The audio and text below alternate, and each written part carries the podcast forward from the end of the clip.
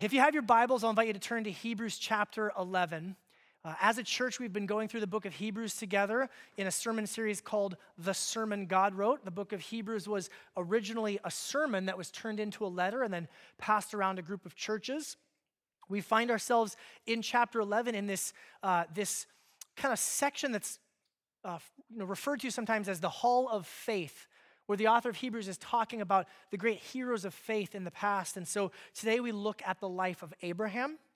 Uh, I'm going to read all the way through verses 8 through 19.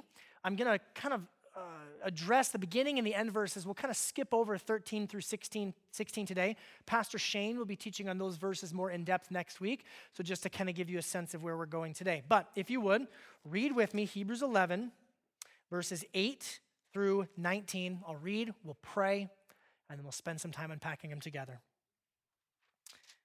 Hebrews 11. By faith, Abraham obeyed when he was called to go out to a place that he was to receive as an inheritance. And he went out not knowing where he was going.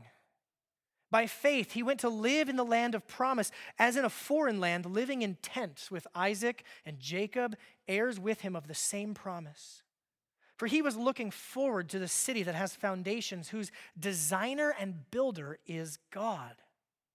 By faith, Sarah herself received power to conceive even when she was past the age, since she considered him faithful who had promised.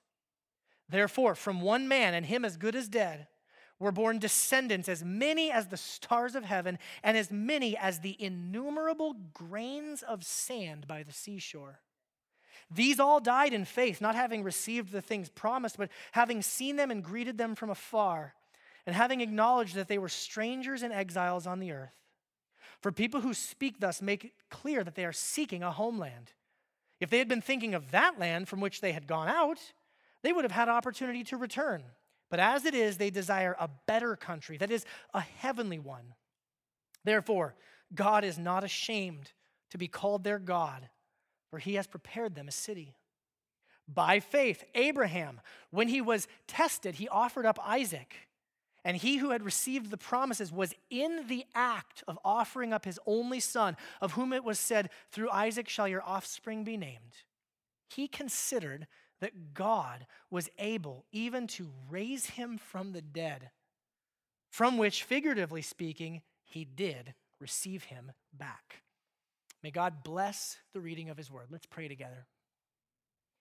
God, we thank you for the scriptures, and God, in particular today, we, we're thankful for these examples of faith. God, these, these great men and women uh, in ages past that show us a picture of what faith in action really looks like. And God, I pray today that you'd send your Holy Spirit to be present with us right now. God, would you bring these words to life in our hearts and in our minds? God, for all of us, give us soft and, and teachable and receptive hearts that we might hear the truth that you want to teach to us today. God, for myself, I pray that you would give me uh, just only those words that you want me to speak. Help me to teach only that which is in line with the truth of your word. May all of our attention be focused on Jesus today. It's in his name we pray. And everyone said, Amen. You know, I think everyone loves a good underdog story. Wouldn't you agree? Everyone loves a good, you know, come from behind victory. Uh, it's, it's one thing if, your if your team wins, but it's another thing when your team is down by 10 runs to come back and, and win, right, Mariners fans? Or uh, it's a Hail Mary pass against the Green Bay Packers caught on your helmet, right? Just everyone loves kind of a good come from behind story where the odds are stacked against you. And then against all odds, there, there's, there's a, a moment of victory, a moment of triumph. I was actually thinking about uh, a moment uh, that happened to me last fall, but I have to explain to you first. You guys remember the movie Maverick? I think it came out in the 90s. Mel Gibson, cowboy movie, poker movie. And, and Maverick, kind of the peak of the movie, he, he gets dealt these cards and he doesn't even check them. He just flips, he bets the whole thing, flips the card over, and he wins the whole poker tournament. You guys remember that? Uh, I was playing poker with a, a, friend from the church here, and he kept doing that, and he knocked me out. He wouldn't check his cards. He bet everything. I bet against him, and he knocked me out of the game in a friendly game of poker. I thought that is just absolutely. What are the odds of that happening? I had to forgive him, and we worked through it as brothers in Christ. I think we like those types of stories because there's something in the nature and in the character of God where God gets a lot of glory from showing up in improbable and unlikely situations. Wouldn't you agree? That, that, that we can kind of live our life according to, you know, here's the odds, here's what's normal, here's what's expected. But then when you follow God, sometimes God just shows up in the most unlikely of situations. Wouldn't you agree?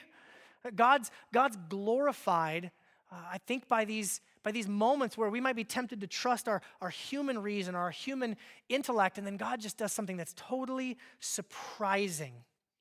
That's really the, the big idea of our, of our passage today as we look at the life of Abraham that, that, that being a follower of Jesus sometimes means that you keep going even when the odds are stacked against you. Despite what seems the most logical, you actually keep following Jesus even when it's against all odds. And actually, it's, it's really important for us to know that this is grounded, when I, when I say this, this is grounded in the character of who God is himself. When you, when you read through the Bible, you see these different verses where, where God kind of talks about being a surprising God. I think of, you know, for one example, there's a verse in Habakkuk. The prophet Habakkuk is speaking on behalf of God. God says, Look among the nations and see, wonder and be astounded, for I am doing a work in your days that you would not believe if told. That's just one example. Well, God says, I'm going to I'm to do a work of judgment. I'm going to bring uh, to bring judgment upon my people. Then I'm going to do a work of restoration. And it would just shock you if you knew the plans that I was going to uh, walk you through. I think of verses like in, in John chapter 3 when, when Jesus is speaking to Nicodemus. He says, You know, the wind blows where it wishes and you hear its sound, but you do not know from where it comes or where it goes. So it is with everyone who is born of the Spirit. That God's Holy Spirit, it's like trying to control the wind. You can't control the wind. You can only either, you know, harness it, fall in line with what the wind is doing, or you can try to resist it. That God is surprising. God often delights in, in doing things that, that surprise us. I'm not saying that God is chaotic. Yes, He is a God of order, He's a God of, of, of consistency. He's the same God that makes the seasons come and the sun rise and set, but He also delights in being surprising. Actually, the, the most surprising thing of all is the gospel itself. Wouldn't you agree? The gospel is surprising. The gospel is shocking. The gospel goes against all odds. I think of the passage in 1 Corinthians 1 where the apostle Paul is talking to the church in Corinth. And he's talking about how people, they're looking for either signs from heaven or they're looking for the, you know, something that makes sense. And the Apostle Paul, he's talking this way to the Corinthians. He says, In the wisdom of God, the world didn't know God through wisdom, and so it, it pleased God through the folly or the foolishness of what we preach to save those who believe. Friends, do you recognize that when we gather together like this each week on a Sunday and we open up the scriptures, we proclaim the gospel, there's a sense in which God Himself says, by the way, you know this is foolishness, right? This is ridiculous. It's ridiculous to think that, that sinful mankind, rebellious mankind, separated from God, would be able to be brought back into right relationship with God through the death and the resurrection of Jesus Christ. This is foolishness. This does not make sense according to our way of thinking as humans. He says the Jews demand signs and Greeks seek wisdom. These are the, the main people that the people groups that he was speaking to. He says, but we preach Christ crucified, a stumbling block to Jews and folly, there's that word again, to Gentiles. But to those who are called, both Jews and Greeks, Christ, the power of God and the wisdom of God. Friends, when it comes to the gospel, do you know what we would come up with? Do you know what people come up with? Religion. We say, oh, mankind is separated from God. We've broken God's laws. We've broken God's ways. You know what we need? We need a 12 step plan to get ourselves back good enough to God and we're going to start doing things to impress God, and we're going to offer all these sorts of sacrifices. We're just going to show God that we can be really, really, really good. And God shows up and says, I'm going to save you through the foolishness of sending my perfect son to die and to rise again on your behalf. Friends, the gospel is ridiculous. The gospel is ridiculous. And that's why I love it because it's not something. Look, if we were going to come up with a religion, if we are going to come up with a plan, we wouldn't come up with the gospel. Our God is amazing. Our God is surprising. Our God is shocking against all odds. At the last moment, Hail Mary pass, the, the come from behind victory, God shows up and says, I'm going to defeat Satan, sin, and death through death. what?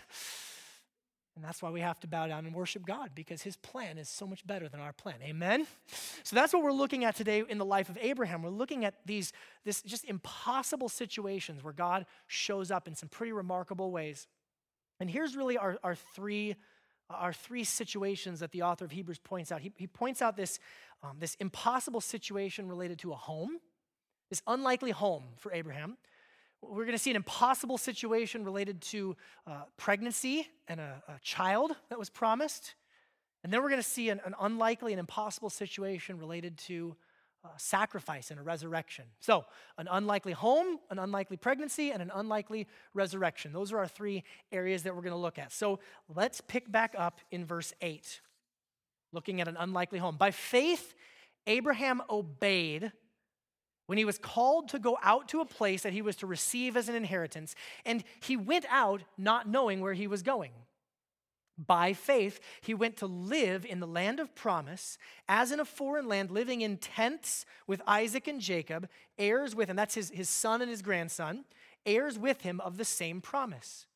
For he was looking forward to the city that has foundations, whose designer and builder is God. And let me just walk you through the story of Abraham a little bit so that you can remember. If you, if you want to flip back to Genesis chapter 11 and 12, you can, but you don't have to. Let me just summarize, because we got about 11 chapters of Genesis to try to cover here. So I'll just try to summarize quickly. In Genesis chapter 11 and the beginning of chapter 12, Abraham is called into relationship with God. And the book of Genesis up to this point has been just barreling along at breakneck speed. The first 10 or 11 chapters of Genesis cover quite literally thousands of years of human history. And then we get to Genesis 12 and it's like, slam on the brakes. And we're going to look at Abraham. And God calls Abraham into relationship with himself. Once again, before we ever look at the example of Abraham's faith, let's remember that Abraham was a recipient of God's surprising grace. Abraham was just hanging out in a place called Ur. That's a city in, in a region called Chaldea. Uh, Chaldea would be modern day Iraq, kind of going up uh, towards modern day Syria, a little bit of Kuwait in there. He's just hanging out in Ur, being a pagan, just doing his pagan thing. And then, boom, God shows up, says, Abraham, I'm calling you into relationship with myself. He says, I, am to I'm to make you a great nation. I will bless you. I will make your name great so that you will be a blessing, he says, to all the other nations of the earth. And so Abraham is called into relationship with God first. Then he's called to leave his home. We see this in Genesis 12, uh, verse 1 says, The Lord said to Abram, Go from your country and your kindred and your father's house to the land that I will show you. The author of Hebrews says that by faith he went to live in this land of promise. God says, I'm, I'm going to give you a land. I'm going to give you a land, and I just want you to go. Now, I want you to understand how big of a deal that is. Because Abraham most likely was wealthy. Uh, this was not some impoverished, I think sometimes we can have a, a, kind of an improper view of, of different ancient cultures and civilizations. I was doing some research this week. The city of Ur in this region of the world was actually quite uh, wealthy and was quite sophisticated and advanced. There, there's um, a ton of archaeological evidence showing that mathematics and trade and astronomy were at a highly sophisticated and a highly developed level. Actually, as they went through the city of Ur, you can, you can look at, um, I was looking at the British Museum records. It says that like one in five houses had writing equipment. So literacy was widespread. It's likely that Abraham's house had, you know, five, six, seven different rooms, a, a waiting area, indoor bathroom. And God says, go camping, right? I mean, that's what it says living in tents with Isaac and Jacob. Any of you uh, know that camping is often quite a sanctifying experience, right? Especially if you've been with your children or your grandchildren. I think of the, the comedian Jim Gaffigan. He says, like, I love to go camping. It's a tradition in my family. And he says, it was a tradition in everyone's family until we invented the house, right? Camping is, you'll, you'll get that on the way home. It's okay. This idea of like just leave, leave your comfort, leave your nice home, leave your sophisticated, uh, wealthy, knowledgeable community, and just go. Just go. And I want to point out to you also sometimes this, this verse or this idea gets used in this context of, of um, kind of pulled out of context, I would say, of like, you need to go be a missionary somewhere. If God's calling you to be a missionary, to leave your home and to go overseas to serve other people and, and teach them the gospel, praise God, you should do that. But don't use this verse to proof text it, okay? There's something else really profound that's happening here. And let me tell you what's happening here. Do you guys remember in Genesis 3 when Adam and Eve sinned and then God cast them out of the garden? Which direction did they head? They headed east. And God said He placed a, an angel and a sword of fire to keep them from returning into the garden. Abraham's living in the east. Which direction did God call him to go? West. This is not about just, you know, hey, go be a missionary, go leave your home. This is actually about God saying, I'm calling you back into relationship with myself, and I want to restore a sense of Eden that has been lost eight chapters ago. That's what's happening here. That's the deeper meaning of God calling him out of the east, calling him back into Eden. But Abraham was called to trust God. That's the third thing I want you to see about this part of the story. Notice that the author of Hebrews said, not knowing where he's going. Okay, God, you want me to go camping? Great. Where? Just follow me. Trust me. Okay. Uh, you sure? Can we? Can I get the end destination? No. Just trust me. It's the land of promise. It's going to be great. Oh, okay. How many of you know that God often doesn't give us the whole picture whenever he calls us into something? Let me, let me say that differently. How many of you know that God never gives us the full picture when he calls us into something? God doesn't usually say, here's your 10 step plan, and here's what it's going to look like when it's all said and done. And God says, I want you to come and I want you to follow me and I want you to trust me. Why? Because God's a relational God. God says, I don't, I don't want to give you a plan, I want to give you myself. I don't want to give you a roadmap, I want to be your guide. I want to be your companion. I want you to walk with me and trust me. Which one is better, friends? A roadmap, a plan, or a God who says, I'm going to walk with you every step along the way? God doesn't always show us the full picture from day one, but, but Abraham did have faith that whatever God had for him in the future was going to be better than what he was experiencing. It says, he, it says in Hebrews, he was looking forward to the city that has foundations, whose designer and builder is God. Friends, when God calls you away from something, it's always to something better. It's always to something better. Now, does that mean it's always going to be more immediately comfortable? No. Abraham lived in tents. Need I belabor the point? Camping, okay? You're here. You're not camping. You're the ones who decided I'd like to sleep inside and not waste vacation time uh, being freezing and eaten by bugs, right? Um, you're here. God called Abraham into something that was rather uncomfortable, but it was better. It was better. Whenever God asks you to sacrifice something, whenever God calls you away from something, whenever God asks you to give up something, it's so that He can give you something ultimately better. And Abraham trusted that. Abraham had a picture of that. Abraham believed that God was truthful when he said, Leave your family, leave your homeland, go to the place that I will show you. Abraham had faith in God. An unlikely call to an unlikely home.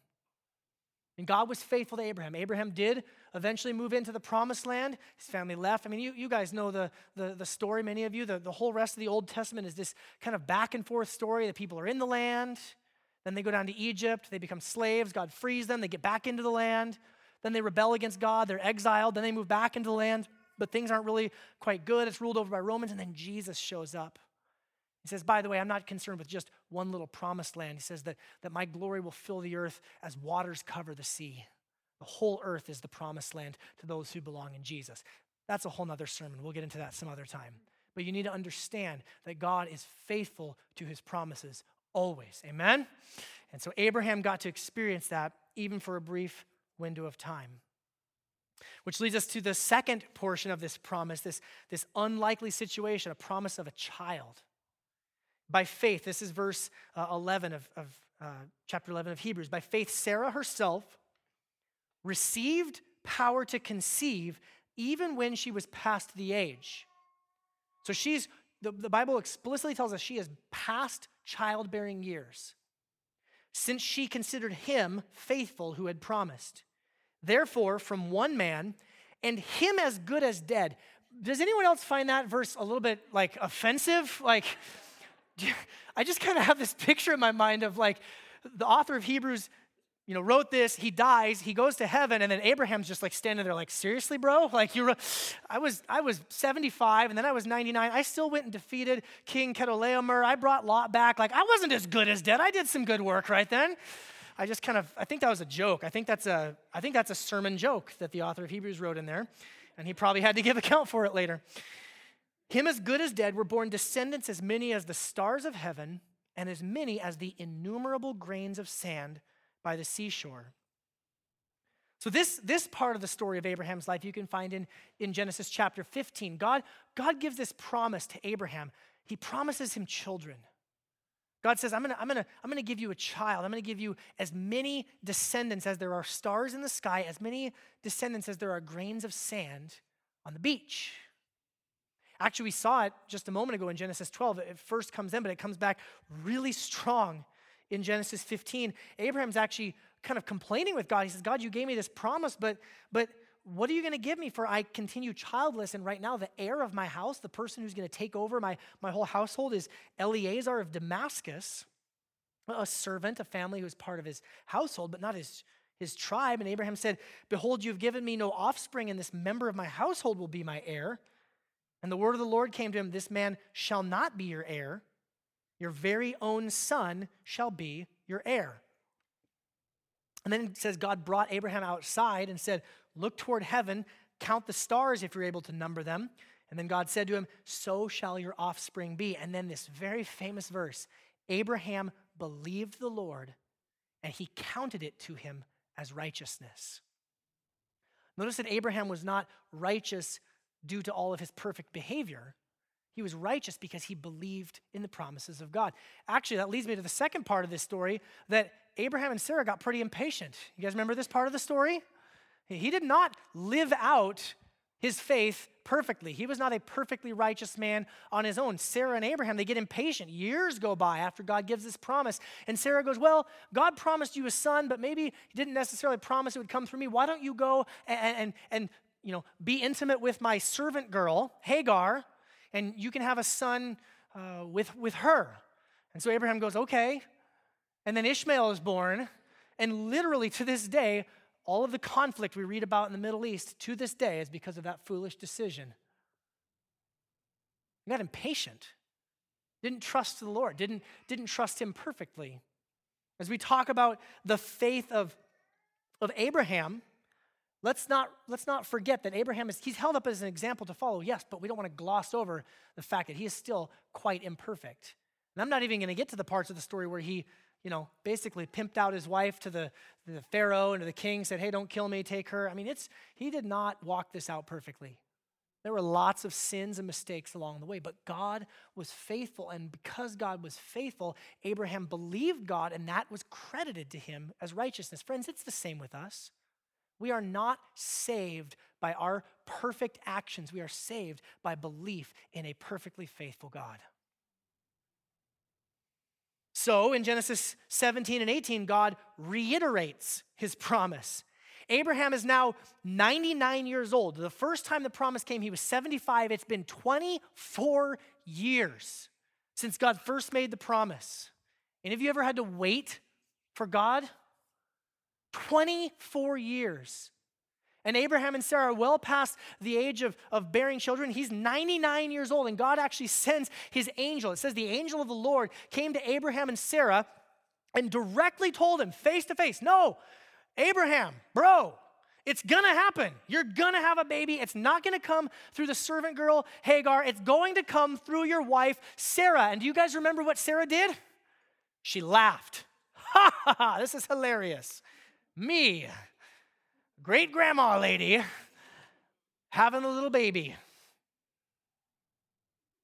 Genesis 21, God's proven faithful. The Lord visited Sarah as he had said, and the Lord did to Sarah as he had promised. And Sarah conceived and bore Abraham a son in his old age at the time of which God had spoken to him. Abraham called the name of his son who was born to him, whom Sarah, Sarah bore him. Who, like Genesis is making a big deal, like whom Sarah bore him. Like the, the old lady and the old great grandpa 99 year old man, they had a baby. They called him Isaac, and Abraham circumcised his son Isaac when he was eight days old, as God commanded him. Abraham was a hundred years old when his son Isaac was born to him, and Sarah said, God has made laughter for me. Everyone who hears will laugh over me. And she said, and you're fulfilling that prophecy right now as you chuckle to yourselves. And she said, Who would have said to Abraham that Sarah would nurse children? Yet I have borne him a son in his old age. God always gets the last laugh, doesn't he? Ha ha ha, that's ridiculous. God could never, oh, whoops. And here we are laughing about it to this day, some 3,000 years later. God is faithful to his promises. And again, I want to point out that this is not a verse that we should just pull out of context to say, oh, see, if you just wait for God, you'll get everything that you want. Um, in particular, it really breaks my heart when I've heard this verse uh, proof texted to speak to, uh, in particular, women who experience infertility. That's a heartbreaking situation. I've known many, many couples in, in my life who have wanted to have children, tried to have children, uh, tried to conceive through natural means, through uh, the means of doctors, and just for whatever reason, the Lord has not opened up the womb. And I've heard people use this verse like, well, Sarah had to wait for 25 years and then she had a baby. Friends, that is not what this verse is about. I, I pray, if, if, if that's something that you've experienced, I do pray that the Lord would open up your womb. The Lord can and does do miracles all the time. Yes and amen to that. But that's not what this verse is about. You know what this verse is about? This verse is about God saying to Abraham, I'm going to make you be the father of a great nation. Whenever anybody thinks about Father Abraham, they're going to think about Father God, who adopts so many children into his family they're as uncountable as grains of sand on the seashore. Later in the New Testament, the New Testament authors tell us that any of us who have faith in Jesus, Jesus, the descendant of Abraham, we're united to the family of Abraham, that we are offspring of Abraham through faith. Friends, look around the room. We're the stars, we're the grains of sand. Everywhere around the world right now, where God's people are, are gathered and are worshiping Him, this is this prophecy and this promise come true. So let's make sure we understand what this is about. This is about God doing an impossible work of adoption. God's the biggest adoption parent, God's the biggest foster parent in the universe. He brings us into his family through his grace. What's more, this is actually a passage about how God's a God who brings life out of dead places. Think about the womb of Sarah. It was, it was dead, and yet God brought life, which leads us to our third point. Skip down to verse 17. As I said before, we'll come back to verses 13 through 16 next week, but let's look at the faith of Abraham when he was tested.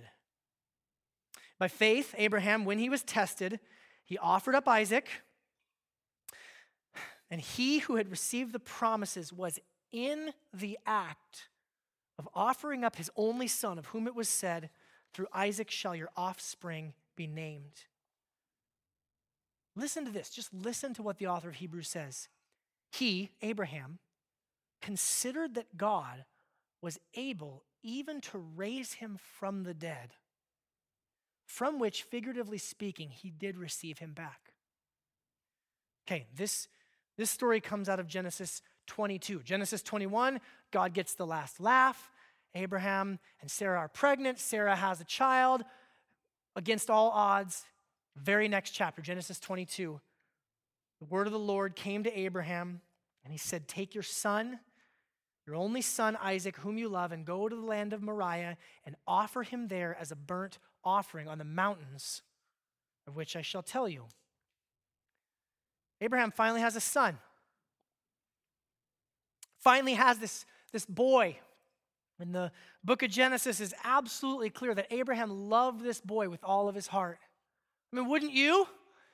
Waited for 25 years, God's promise. He finally shows up, and then God says, Oh, by the way, I want you to take him and offer him as a sacrifice. Just so we're absolutely clear, what that means is that he is going to bind his son up with his own hands, and he's going to plunge a knife into him and then light him on fire and offer him as a burnt offering to the Lord.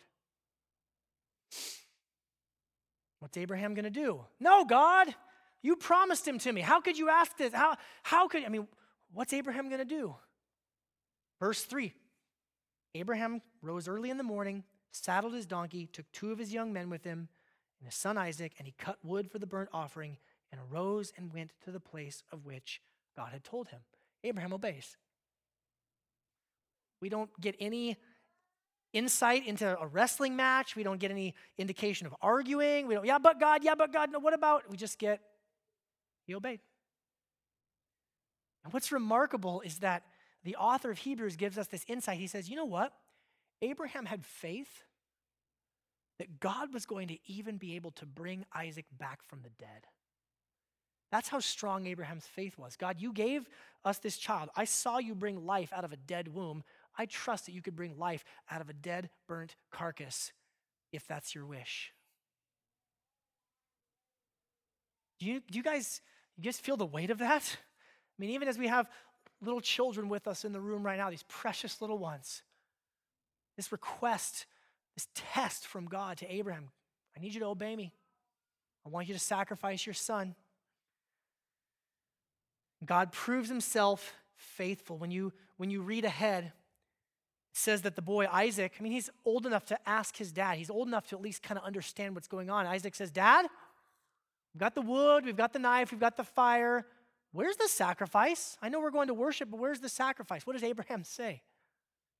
Son, God will provide for himself the lamb for a burnt offering. Look at Abraham's faith. God's going to provide. They go up on the mountain.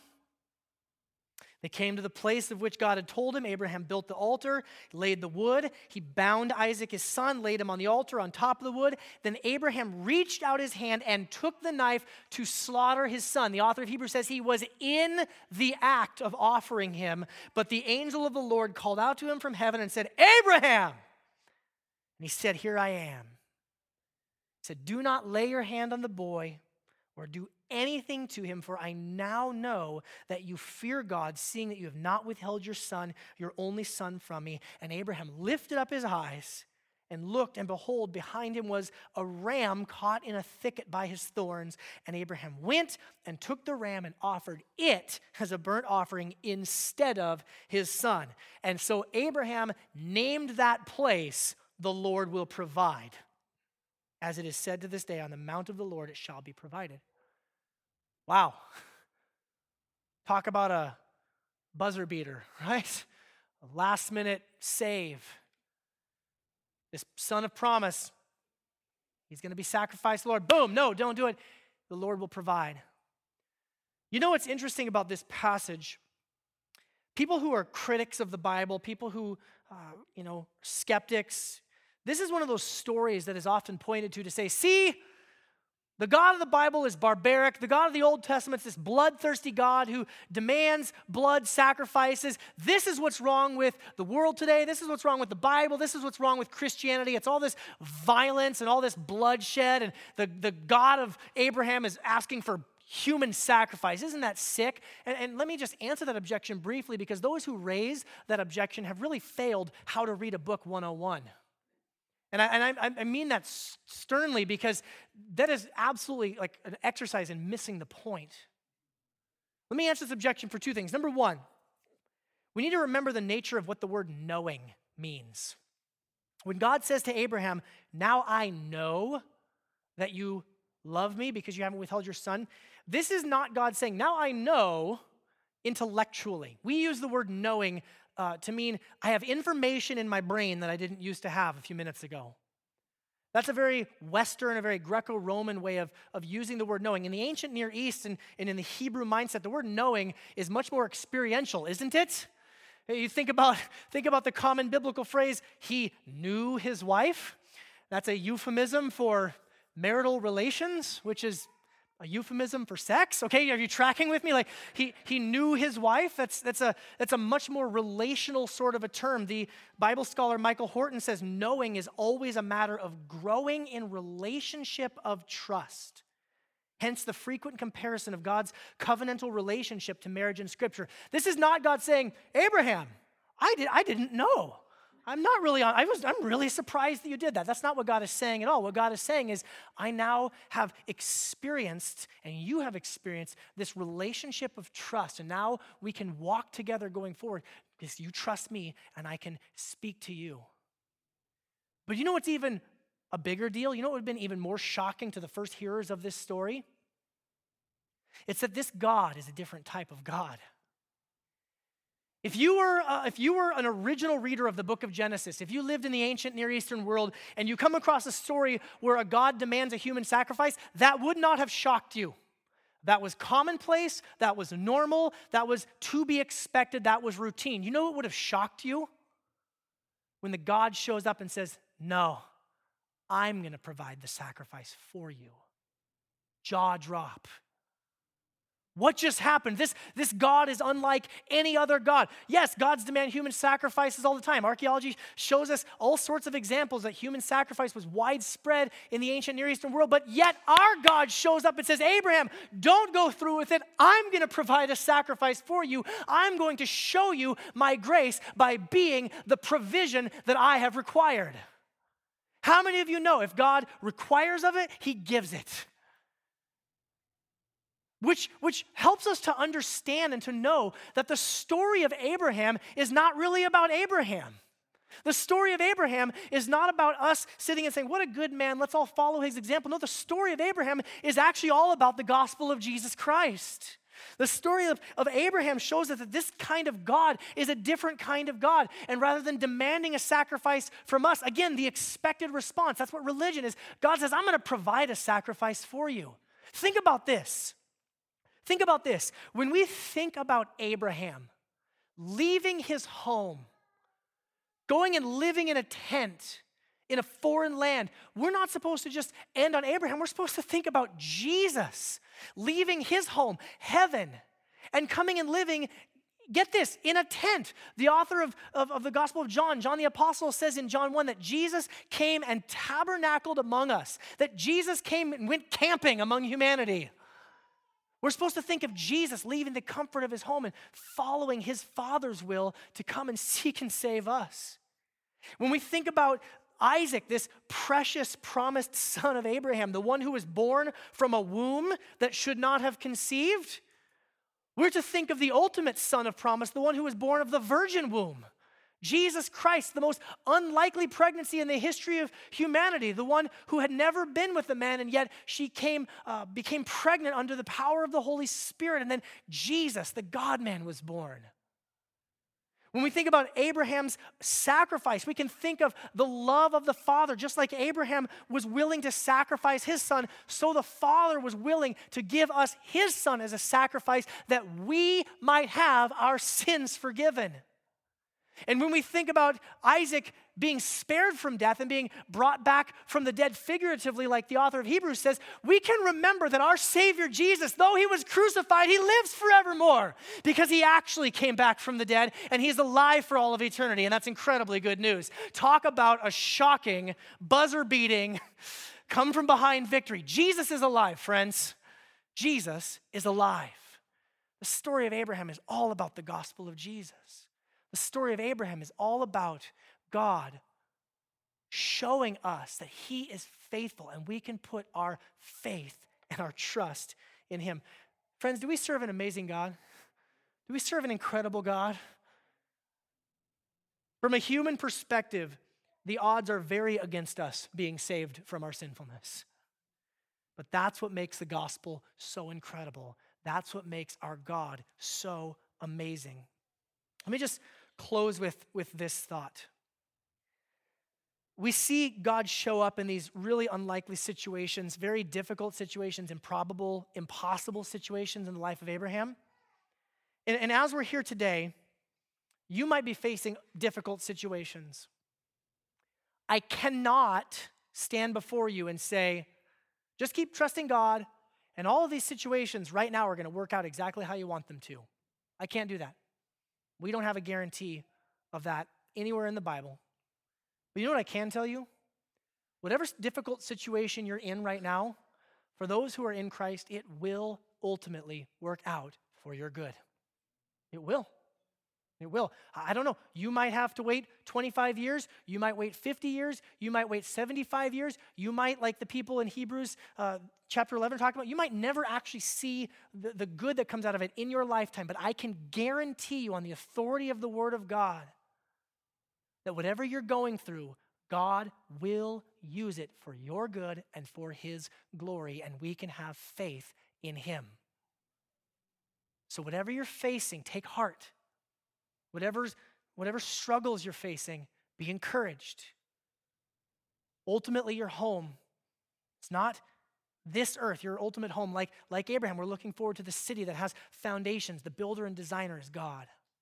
And one day when we're with him in eternity, we'll see his perfect plan. We'll see how all of it has been brought together for, for our good and for his glory, friends. Be encouraged. But I want to say this too that promise is only for those who are in Christ. If you are here today and you're not a Christian, if you've not trusted in Jesus, I'm inviting you, trust in Jesus. Give, it, give him your sin, give him your brokenness, give him all of those hopeless situations so that what the Word of God promises can be true for you as well.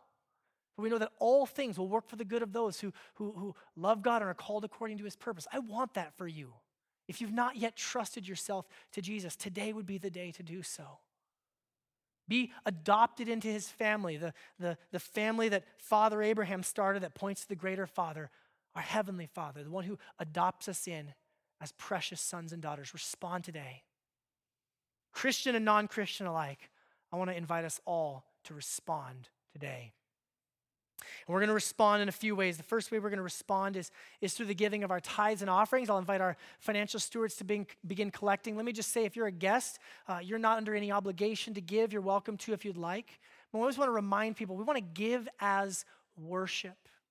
We're going to invite our uh, younger students class to join us in this time of response as well. Uh, just so encouraging to hear of even these ones uh, meeting Jesus in recent weeks. We've had uh, several give their lives to Jesus in recent weeks. What a joy that is.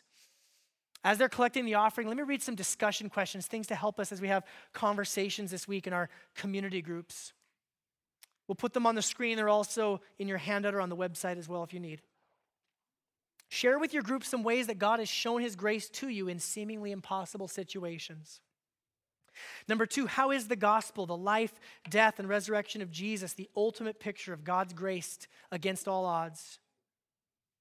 Number three, having faith in God doesn't mean that every difficult situation in your life will work out just the way you want it to. And so, how is God shaping and growing and teaching and loving you, even in the middle of the challenges? And then, number four, where is God asking you to trust Him more when it comes to stepping out in faith? A couple things to pray about because we want to be people of prayer as well. Pray that God would increase our faith in Him, no matter how stacked the odds may appear to be. Thank God for the surprising, impossible for man, but possible for God gospel of grace. Just think about it God's impossible, surprising grace. And then pray for those who are not yet Christians that they would respond to His grace and be adopted into God's family.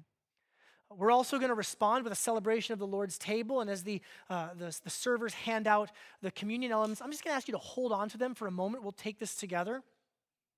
And let me just say, this is a practice that is for Christians. If you're here today and you're not a Christian, uh, I would give you one of two invitations. Number one, would invite you to abstain and reflect on why this meal is so meaningful for us as believers in Jesus. Or, even better, I would invite you to trust in Jesus today and let your first act of worship to God be joining us in this celebration of communion. Let me read from Luke 22 what this is about.